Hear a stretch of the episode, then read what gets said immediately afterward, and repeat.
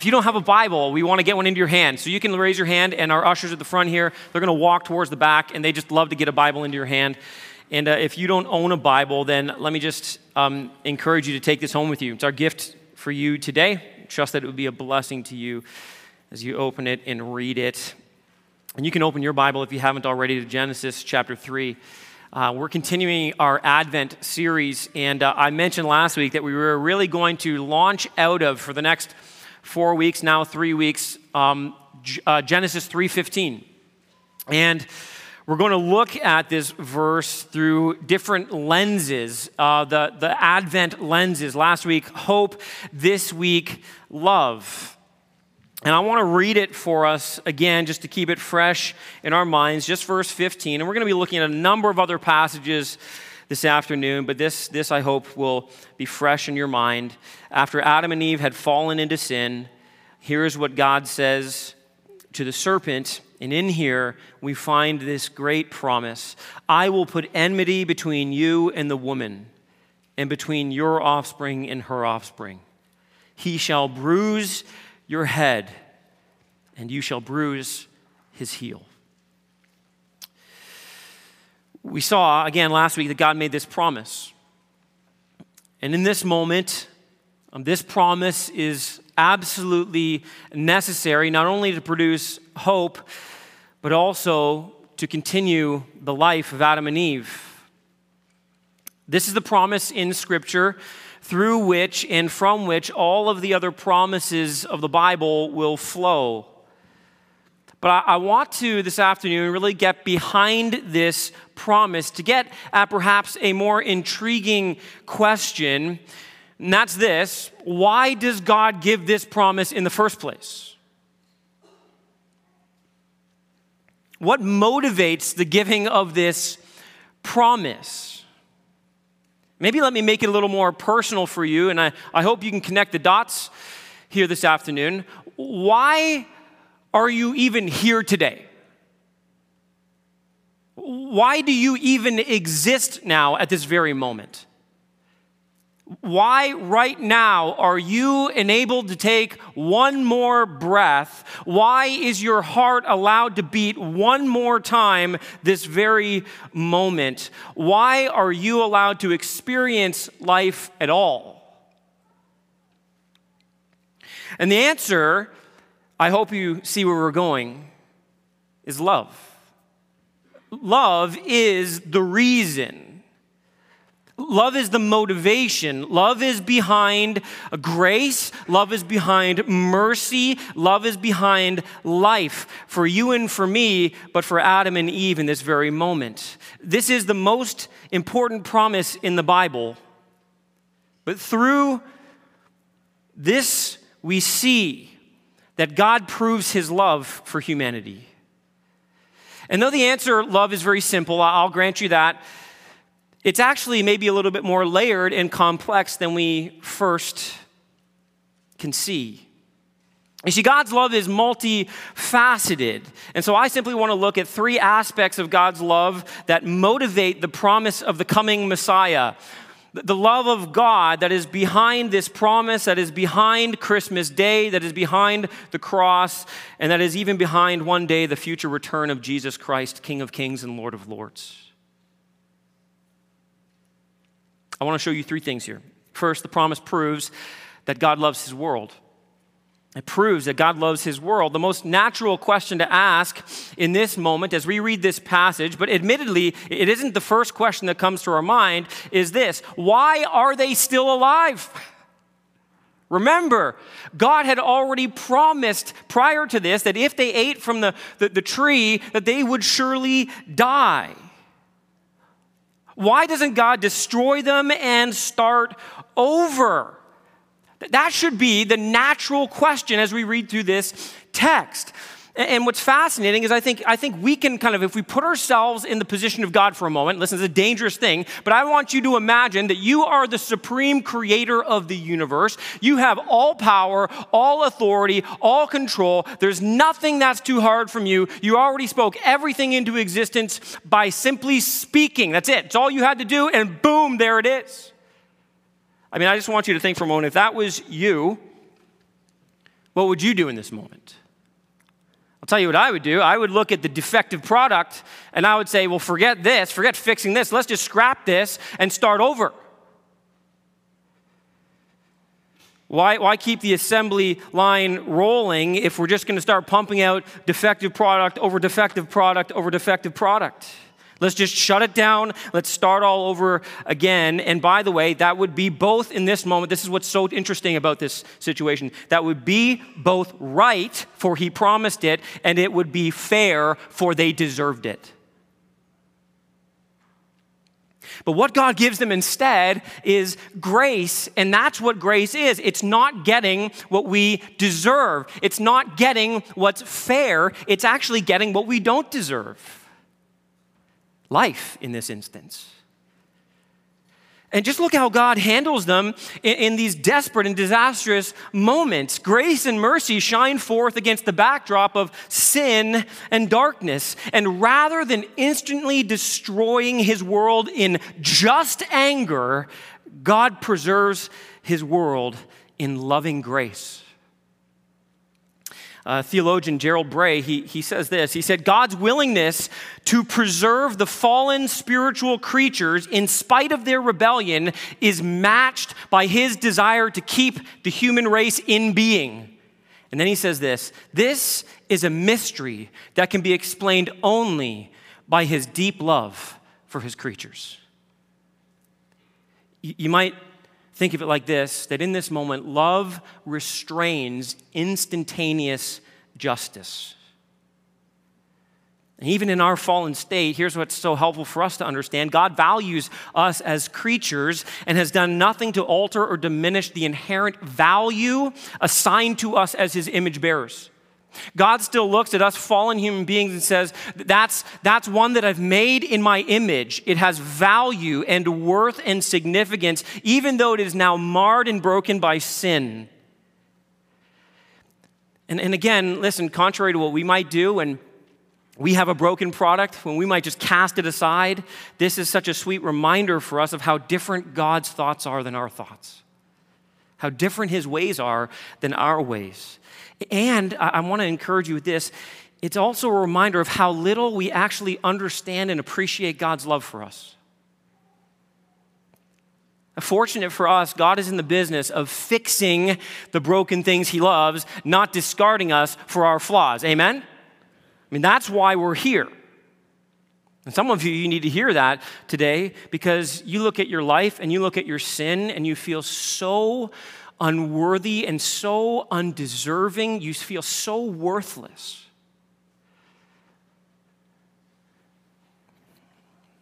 Does the world deserve his love? That's a fair question. Does the world deserve his love? The answer is a resounding no. No, the world doesn't deserve his love, especially after they have fallen and rebelled against him. What's interesting is I think we often miss this. There's not a whole book of the Bible that talks about how undeserving the world is of God's love. And it's written by a man named Jonah. It's written about a man named Jonah, and the, the book title has his name. And what's so fascinating about the story of Jonah is that Jonah is, is a part of the people of God, right? He has the covenant love of God. He, he is under the, the grace and kindness of God as the chosen people of God. And yet, here's Jonah. He gets called out by God as a prophet to go to this great city named Nineveh. And all you need to know about Nineveh is that they're, they're at the time, they're probably arguably the most wicked city on earth. They're, they're not they're not part of the chosen people of God. In fact, they're pagans. They worship false gods and they do horrendous things in their life and in their worship of these false deities. And yet, God calls this man Jonah and he says, Jonah, I want you to go to Nineveh. And you know the story, right? What does Jonah do? He says, You know what? I'm going to run away from God. I, I, I'm not going to do this. I'm going to flee. He jumps on a ship. Storm comes. He realizes the storm is there because of him. He convinces the, the crew to throw him overboard, realizing that this would calm the sea. The storm's there because of God. I'm rebelling against God. They throw him overboard, right? Jonah gets swallowed by this whale or this great fish, and he's three days, he's spat up on the shore. He learns his lesson, right? You sit three days in the belly of a fish, you're going to go do what God says to do. And that's what he does. He gets back up and he starts marching across this city, Nineveh, and all he's doing is he's declaring their wickedness and the, and the just judgment of God that's coming if they don't repent. That's all he does. He just marches across the city, I mean, declares. Imagine that was your job. And you know what happens? They repent. They, they turn back and they repent. They, they hear the message. They realize the judgment's coming. They realize they're wicked sinners and they repent. And at this point in the book, you think Jonah's going to be thrilled. I mean, job well done, mission accomplished. But I want you to see what Jonah says. I'll, I'll put it on the screen. Jonah 4, verse 2, here's what he does. He sulks and he's angry and he says, He prayed to the Lord and he said, Oh Lord, is not this what I said when I was yet in my country? That is why I made haste to flee for Tarshish, for I knew that you are a gracious God and merciful, slow to anger, and abounding in steadfast love, and relenting from disaster. Isn't that insane? God, I knew I knew you'd save these guys. And I didn't want to go. I didn't want to go because I knew who you were. I knew that you would love them enough that you would save them if they repented. And that's exactly what you did, God. And now I'm furious. How can Jonah even pray this prayer to God and still be standing on his feet, not struck by a bolt of lightning? Isn't it amazing isn't it amazing how quickly we can come to believe that we are somehow more deserving of God's love and grace than others? I wonder if we miss this in our own lives. I, I, wonder if, if we become, maybe if you're a Christian in here today, you, you, just become accustomed to knowing grace, knowing love, knowing God's mercy, knowing God's kindness. You sing the songs, you go to church, you participate in a small group, you read your Bible, and pretty soon you become convinced that maybe, maybe I'm a little bit more worthy of God's love than other people. I think we have the inherent capacity to minimize our sin and thereby minimize God's grace and mercy and ultimately his love. And when we minimize our sin, here's what I want you to hear we actually minimize God. As Paul notes in Romans, listen, one act of rebellion against God, and that's what this is in Genesis 3, isn't it? One simple act of rebellion, one dismissal of God's clear command, one bite of, I mean, people often ask this question like, how could God condemn people for simply doing one? All they did was they took one, one small bite of fruit.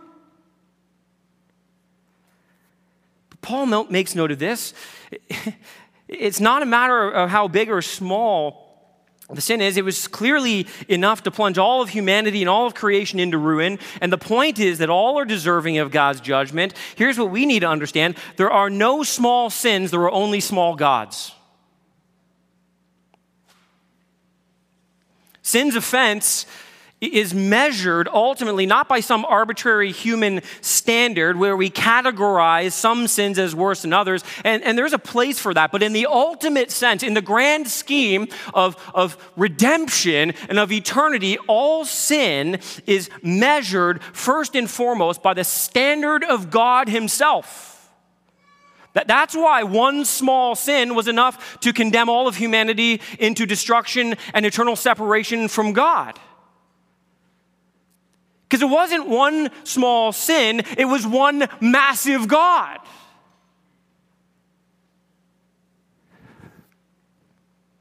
This is why, by the way, all sin requires an eternal punishment because it has been committed against an eternally holy and just God. There are no small sins because God is not a small God, which is what makes this promise here so incredible. God sees the sin of humanity and loves them still. Listen, God sees your sin, all of it, and loves you still.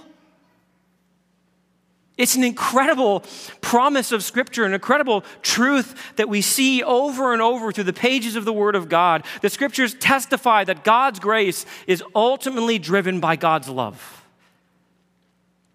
And this shouldn't surprise us since the Bible says that God is love. We read that in the Advent readings. This means that, listen, this is so good, that neither the quality of your sins, okay, the degree of wickedness, nor the quantity of your sins, the vast amount of times you've rebelled against God, none of that matters. What matters is the depth and degree of God's love, which is infinitely greater than the depth and degree of sin combined.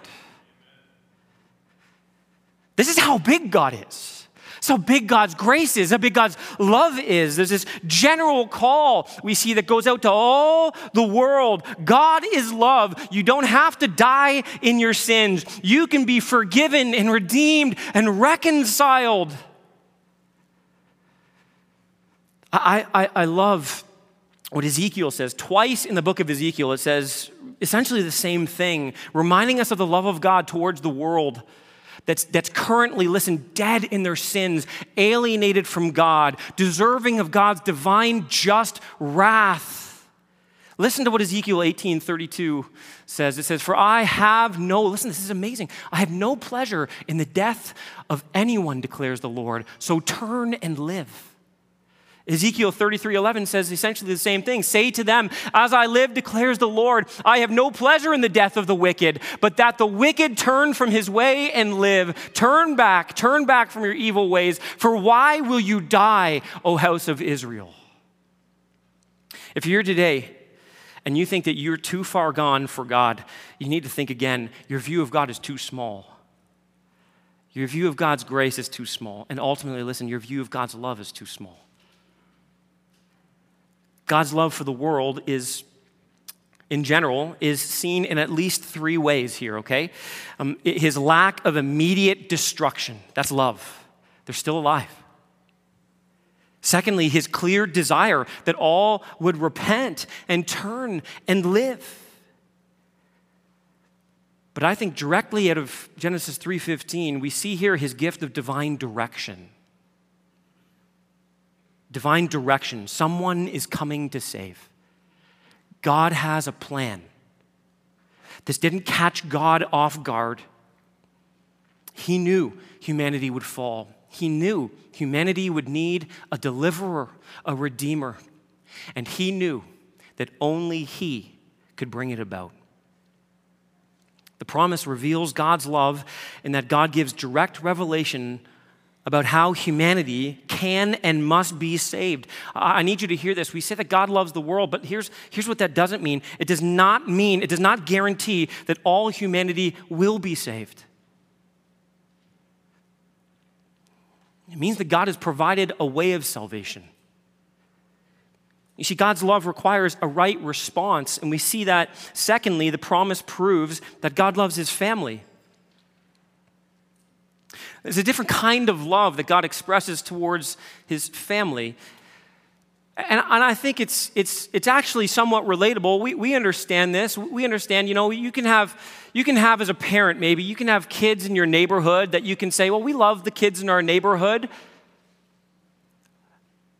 But you love your kids, the ones who sit around your table, the ones you tuck in every night to bed, the ones you put a roof over their head and provide food for them, the ones who constantly talk back to you, those ones you love them in a different way. The ones you're lovingly trying to disciple towards Christ. What's so interesting is that here we see a picture of God's love for his children. Adam is actually referred to as God's son. Both in chapter 5, we're going to see Adam referred to this way as God's son, but also Luke. When Luke the gospel writer, when he gives the genealogy leading to Jesus, he goes all the way back to Adam and refers to Adam as God's son. And remember, we're dealing with two different family lines. We looked at that last week. We have the seed of the woman, the offspring of the woman, and the offspring of the serpent. But make no mistake about it, what we see here is that there was a family tree begun here with Adam and Eve. Adam is a son of God. It's the first statement about God's family in the Bible. And this promise, remember, is ultimately it's about that family line, that offspring that would come through Eve. And it indicates that God is going to create, think about this, a family, and that it will be tied to this promise right here. The promise will be expanded as we move through the book of Genesis. We're going to get to Genesis 12 and 17, where the specifics of the promise are going to be clarified um, in a covenant that God makes with a man named Abram. God's going to promise Abraham a family through his offspring. Again, connecting that word offspring all the way back to the offspring that's promised in Genesis 3:15 right here.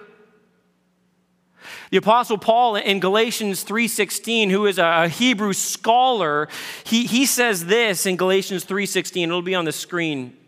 He says, Now the promises were made to Abraham and to his offspring. It does not say, and to offspring referring to many, but referring to one, and to your offspring, who is Christ.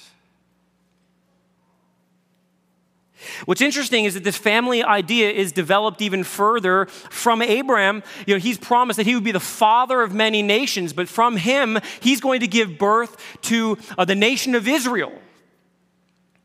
It's fascinating when you get to Exodus chapter 4. Remember, in the book of Exodus, Israel's actually in bondage um, in Egypt. And it's, it's fascinating the language that God uses when he describes Israel. In fact, let me just read it to you Exodus 4.23. Some of you may want to jot that down and look at this later. It's so interesting. He says this He's speaking to Pharaoh and he's using familial terms. Listen to what he says. He says, This is Israel, let my son go. Speaking of Israel. They're God's son. Let my son go that he may serve me. If you refuse to let him go, behold, I will kill your firstborn. Now remember, remember the lines, right? The battle of the serpent seed against the seed of the woman. And here you go Pharaoh and his family versus God and his family. You ever wonder why God says to Jesus, at the beginning of his ministry, remember, he speaks from heaven. He says, This, what does he say? This is my beloved son. It's familial language it's identifying the character of God. He, he, is a loving father, and at the same time, it's identifying Jesus as the true Israel. It's the second Adam, his beloved son. Here's the one that everything has been pointing to. Here's the one who's come into the world, and I love my son. God's telling us that he is building a family through this beloved son. In fact, Paul in Galatians 3, a little later after 3:16 and verse 26, he says this, "For in Christ Jesus you are all sons of God through faith." So you see what he's saying? He's like, through my son, through this, this offspring that I have promised from the very beginning, I am actually going to bring together a people into my family. They will be collectively my son because they will be in my beloved son.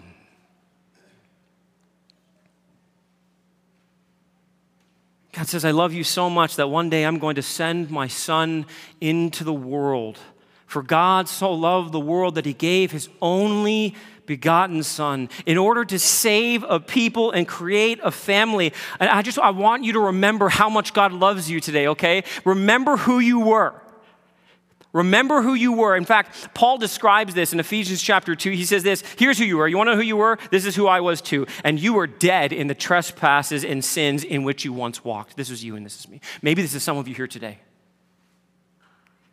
following the course of this world, following the prince of the power of the air, the spirit that is now at work in the sons of disobedience. That's familial language, right? You're either of your father, the devil, or of your father, God, Yahweh, King of kings, Lord of lords. And here Paul ties these two things together and he says this among whom we all once lived in the passions of our flesh, carrying out the desires of the body and the mind, and were by nature, listen to this language, children of wrath, like the rest of mankind. And I think, arguably, this, this is the best verse in all the Bible.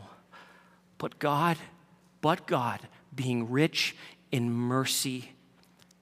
Why? Listen, what, what undergirds the mercy and grace of God? What is it exactly? Paul does not mince words. Listen to this because of the great love with which he loved us.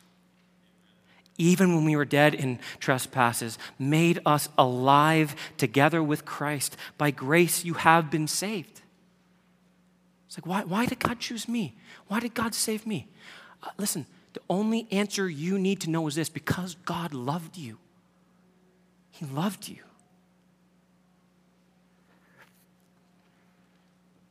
With the Lord Jesus Christ, as Advent points us to the, the coming of Jesus, an entirely new idea entered history. For he taught not only that God is loving, but also that he loves us with an extraordinary love, entirely beyond all human imagination. Listen to what Jesus says in John 15, 13. He says, Greater love has no one than this, that someone laid down his life for his friend.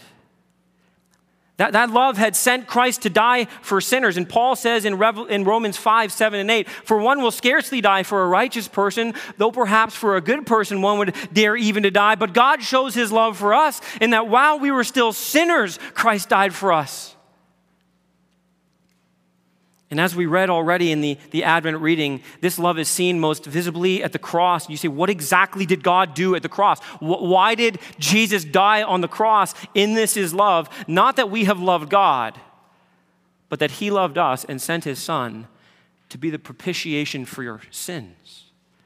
I mean, so you say, how deep is the love of God? How great is the love of God? Well, here's how, how great and how expansive and how awesome the love of God is. Well, we were children of wrath like the rest of mankind. Well, we were sinners, enemies of God, rebelling against Him and not, wanted nothing to do with Him. God said, I am going to come rescue you. I will run and find you. I will pull you out of the muck and mire of sin. And what I'm going to do is where you deserve justice, wrath, and punishment for your sin, I'm going to send my beloved Son.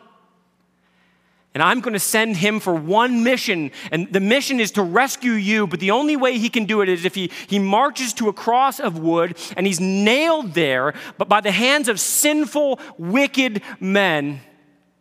And on the cross, he's not just going to suffer physically for you. He's going to go far deeper than that. He's going to go much further than that. He's going to actually suffer and pay for your eternal sin. He is going to judge his son in your place so that the wrath of God can be propitiated, so that God's anger can be assuaged, so that God can remain holy and just. He will pour out his wrath that you and I deserve upon his own beloved son, all so that he can love you through his son and call you into his family as his son. Isn't that awesome? The gospel is so profoundly rich and it manifests the love of God in such incredible ways. I mean, uh, let me just kind of drive this a little bit deeper. What does God's love do? Four things. Listen, God's love calls you. Make no mistake about it. God's love calls to your heart.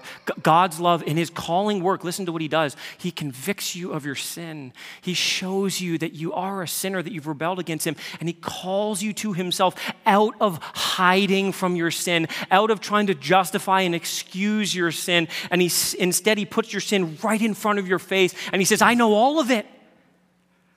I know all of it and I know more. I know more than you do. You forget most of your sin. I see it all. I know it all. I never forget it. I see it all. It's all in front of me. And I'm calling you still in my love to myself. He calls you into his family through faith. His love converts us. This is, this is awesome. He, he doesn't leave us in this place of guilt and shame. Instead, what he does is he actually he gives us this new birth. We read about that in John 3. New life, where he actually takes out our heart of stone, the heart that is dead because of sin, alienated from the presence of God, uh, desiring nothing but sin and wickedness and unrighteousness. And what he does is he says, I love you so much, I'm going to rip out that heart of stone and I'm going to replace it with a heart of flesh. And this heart of flesh is going going to beat with new love and affection for me. You're going to hate sin. You're going to love holiness. You're going to love me above all other things. And you're going to fight for a new life of holiness in my strength and power. Thirdly, his love conforms us. That's that power. That's Romans 12, 1 and 2. We're no longer going to be conformed to this world. We're going to be transformed by the renewing of our minds. He's going to make us entirely different people. His Spirit is going to completely renovate our lives. In love, He's going to change us more and more to look like His beloved Son. That's what the love of God does for us. And, and it gets even better than that. His, his love, listen, it cements us. So, four C's if you didn't catch that. It cements us. And this is, this is so good. It, it, it seals us, right? When, when, He gives you His Spirit, He seals you in His Spirit. If you are genuinely in Christ today, if you know the love of God in Christ Jesus, if you have surrendered your life to the Lordship of Jesus Christ, if He is your master, your Savior, listen, here's what this means nothing and no one can ever separate you from the love of God in Christ Jesus. Nothing. It's nothing. Nothing in this world, nothing in heaven and on earth can ever tear you apart from the eternal, unending love of God. You say, How is that possible? You mean I can't lose myself? I can't sin, you know, and, and lose my salvation? I can't be so bad that I just lose my salvation? No, listen, you did nothing to earn your salvation. There's nothing you can ever do to lose it. It was given to you by God's grace, undergirded by God's love. Now, listen. It's not freedom to live however you want. I hope you know that. In fact, the Bible says if, if you don't live with a pattern of godliness, yes, we have interruptions. Yes, sanctification, the spiritual growth process can be a, a bumpy road, but, but it is a, a road that has a path and a trajectory. And if you never display any evidence of faith, then it's possible you're not actually saved and you don't know the love of God. You say, well, what do I do if that's the place that I'm in? It's a really simple answer. If that's the place you're like, well, I, am not sure. I've really, here's the answer repent right now.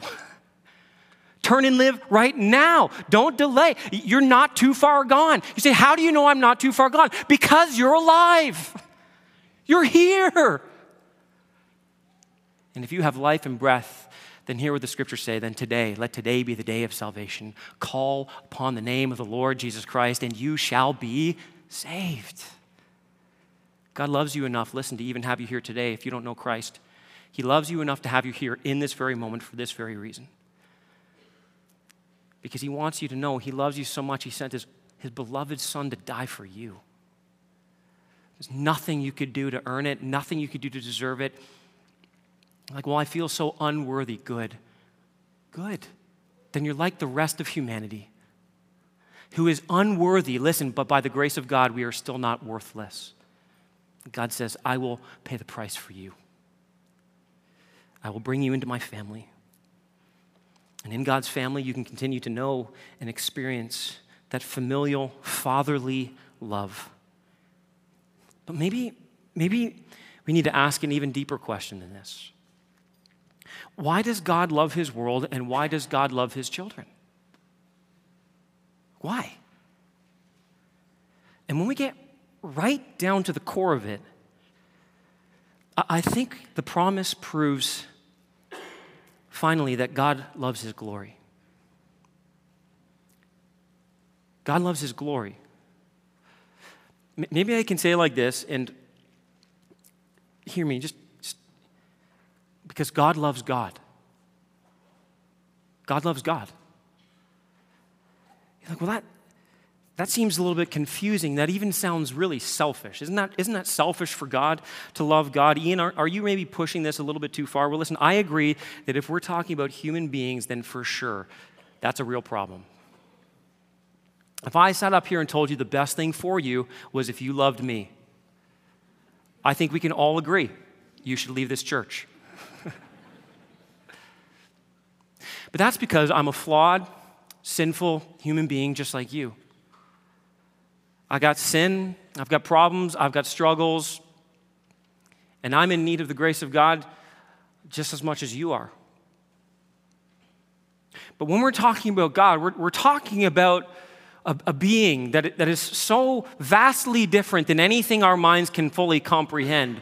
It's so far, he so far exceeds and transcends our wildest imaginations. Our finite minds do not have the capacity to fully comprehend all the depths and riches and wonders of God. Do you ever wonder why the new heavens and the new earth is going to be an eternal reality?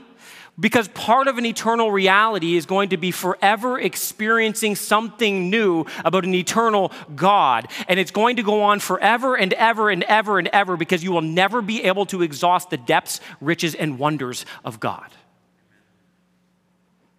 And so, if that kind of a being who created all things, including you, stands before you and says to you, Listen, I know who I am, and I am so much greater than anything you could possibly imagine. And if you simply knew me, everything in your life would be complete. Everything in your life would find meaning. Every satisfaction that you have been longing for can be found. If that's true, and the Bible says it is, then what God offers to you in Himself is absolutely, without question, what is best for you. And what's really interesting, you can turn in your Bible to John chapter 17.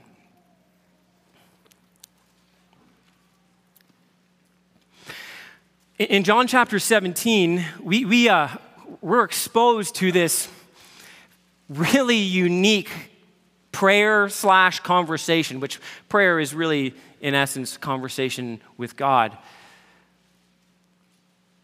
But Jesus here, he, he speaks to God the Father. This is before he's going to the cross, and he's, he prays for his disciples, he prays for the world, he prays for you and me, believe it or not, in this, this passage. But, but here we're exposed to God in such a unique way. And what we're reminded of as we read this is that God's love is fundamentally different than a fallen human being's love.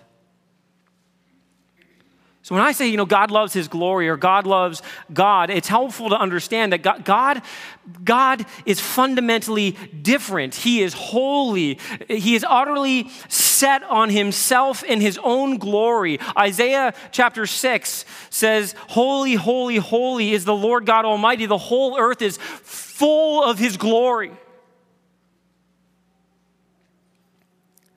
And Jesus, as he's praying, remember, it's interesting because we forget this that Jesus is a part of the Trinity. He's God, right? That's what we're celebrating at Christmas. Here is God in flesh.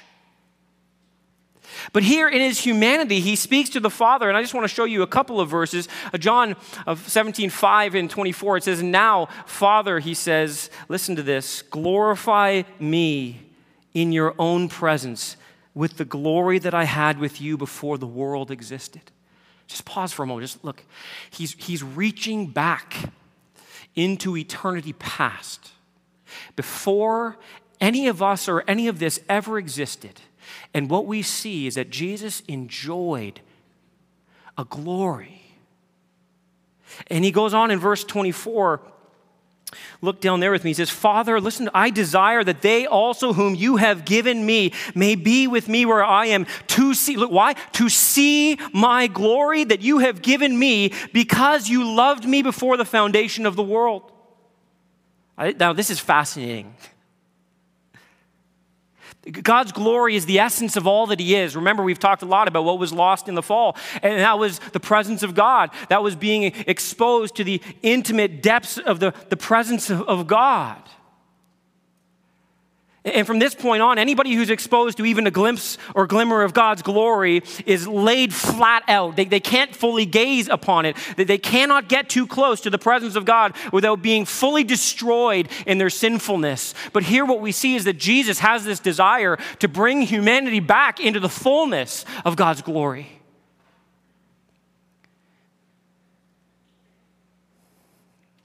And Jesus' words remind us that God is not like us. He is a, a, triune God, a one God in three persons Father, Son, and Holy Spirit, that He is eternal, that He is relational, and that He is love. And when you put those three things together, you have a picture of a God who has existed forever in perfect relationship of love.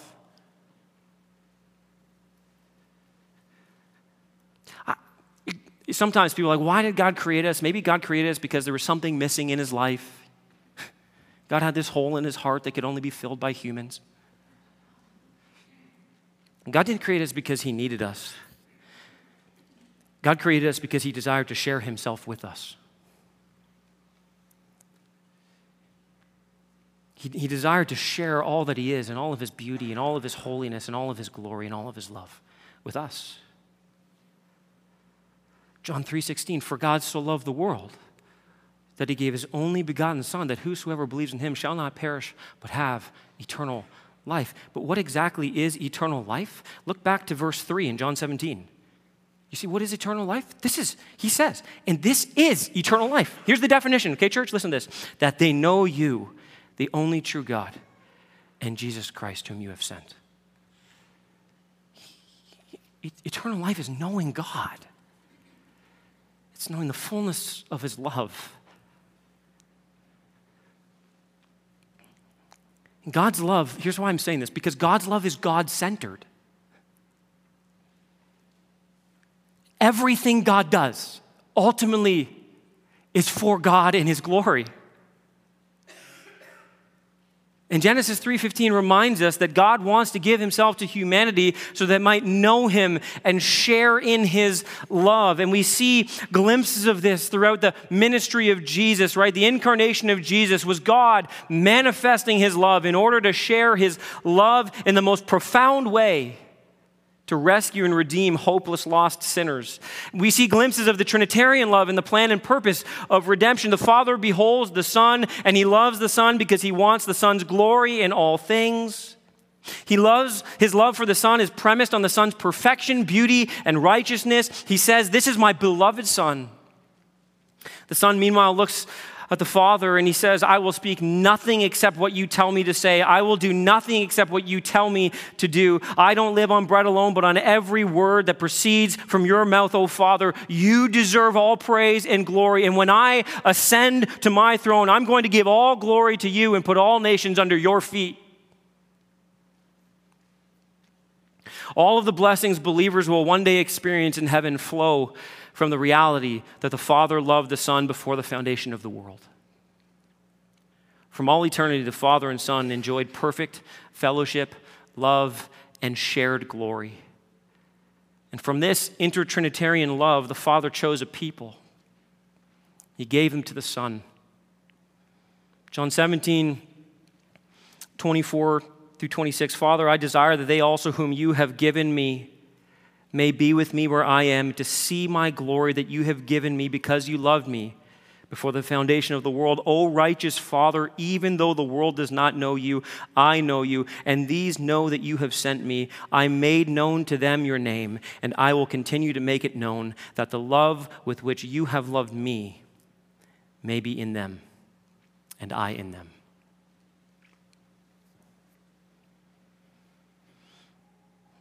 This loving God has brought you into his family, and he has prepared an eternal kingdom for you and for all those who have embraced his love in Jesus Christ.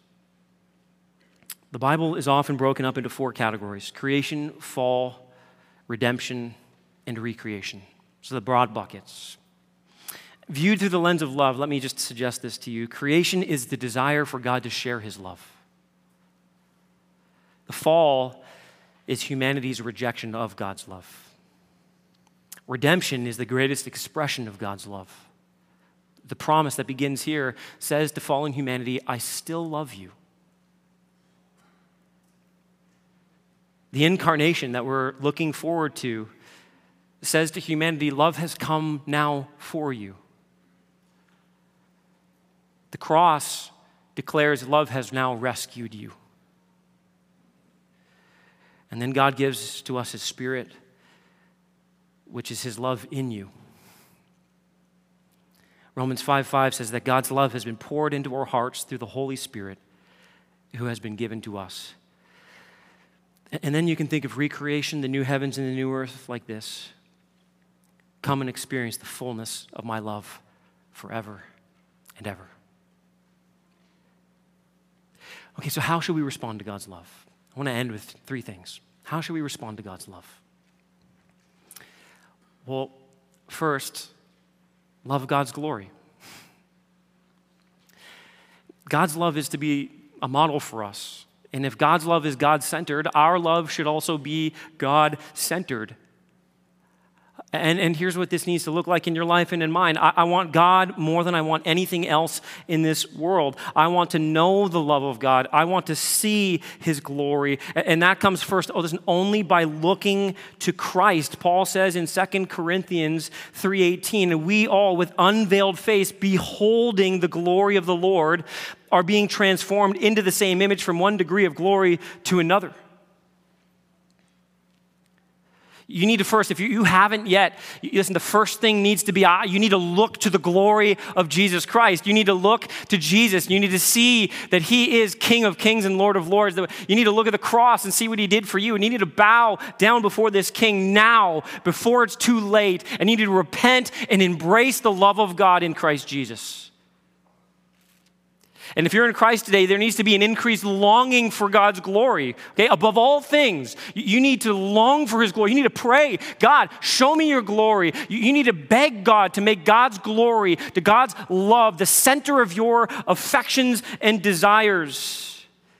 You need to allow the love of God to, to help you crucify your sins and pursue a life of righteousness and holiness. You need to be living for Christ and for his glory. Whether you eat or drink, Paul says in 1 Corinthians 10 31, do all things for the glory of God. You need to love God's glory. Listen, everything flows from this in the Christian life. Everything flows from this in the Christian life. And if you get God first and God best, you'll love everything else in its proper place. So, secondly, love God's family if you're if you're a part of God's family, one of the evidences that you truly love God is seen in how you love God's family. This First John, we, we read it in the Advent piece there, but the whole book of First John is filled with this kind of language: a love for the brothers, love for God's family, and, and love. You say, what does this look like exactly? Well, listen, love is fundamentally the affection for another's good. Okay? So, in other words, love says, I want your good. I, I, want what's best for you. I want you, therefore, as a Christian, to know Christ. I want you to be obsessed with his glory. I want you to be transformed into his likeness. I want you living faithfully for him. I want sin to be crucified in your life. I want you walking in step with the Spirit. I want you actively engaged in what God loves, which is his bride, the church of Jesus Christ. I want you using your gifts the way God has, has designed you to be used in the family of God. I want you to be blessed by the gifts of other people in the family of God in your life. I, I want you to fight for what God loves. I want you to comfort those who desperately need it. I want you to show loving hospitality to those who need it. I want you to love the unlovely, those who are hurting and needy. You see, it looks really like Christ. It looks like selfless, sacrificial service for the glory of God the Father. Where does love for our Christian brothers and sisters lead us to? Here's where it leads, church. This is so good. It leads to unity, it leads to maturity. Paul says in Ephesians 4 we build one another up in love.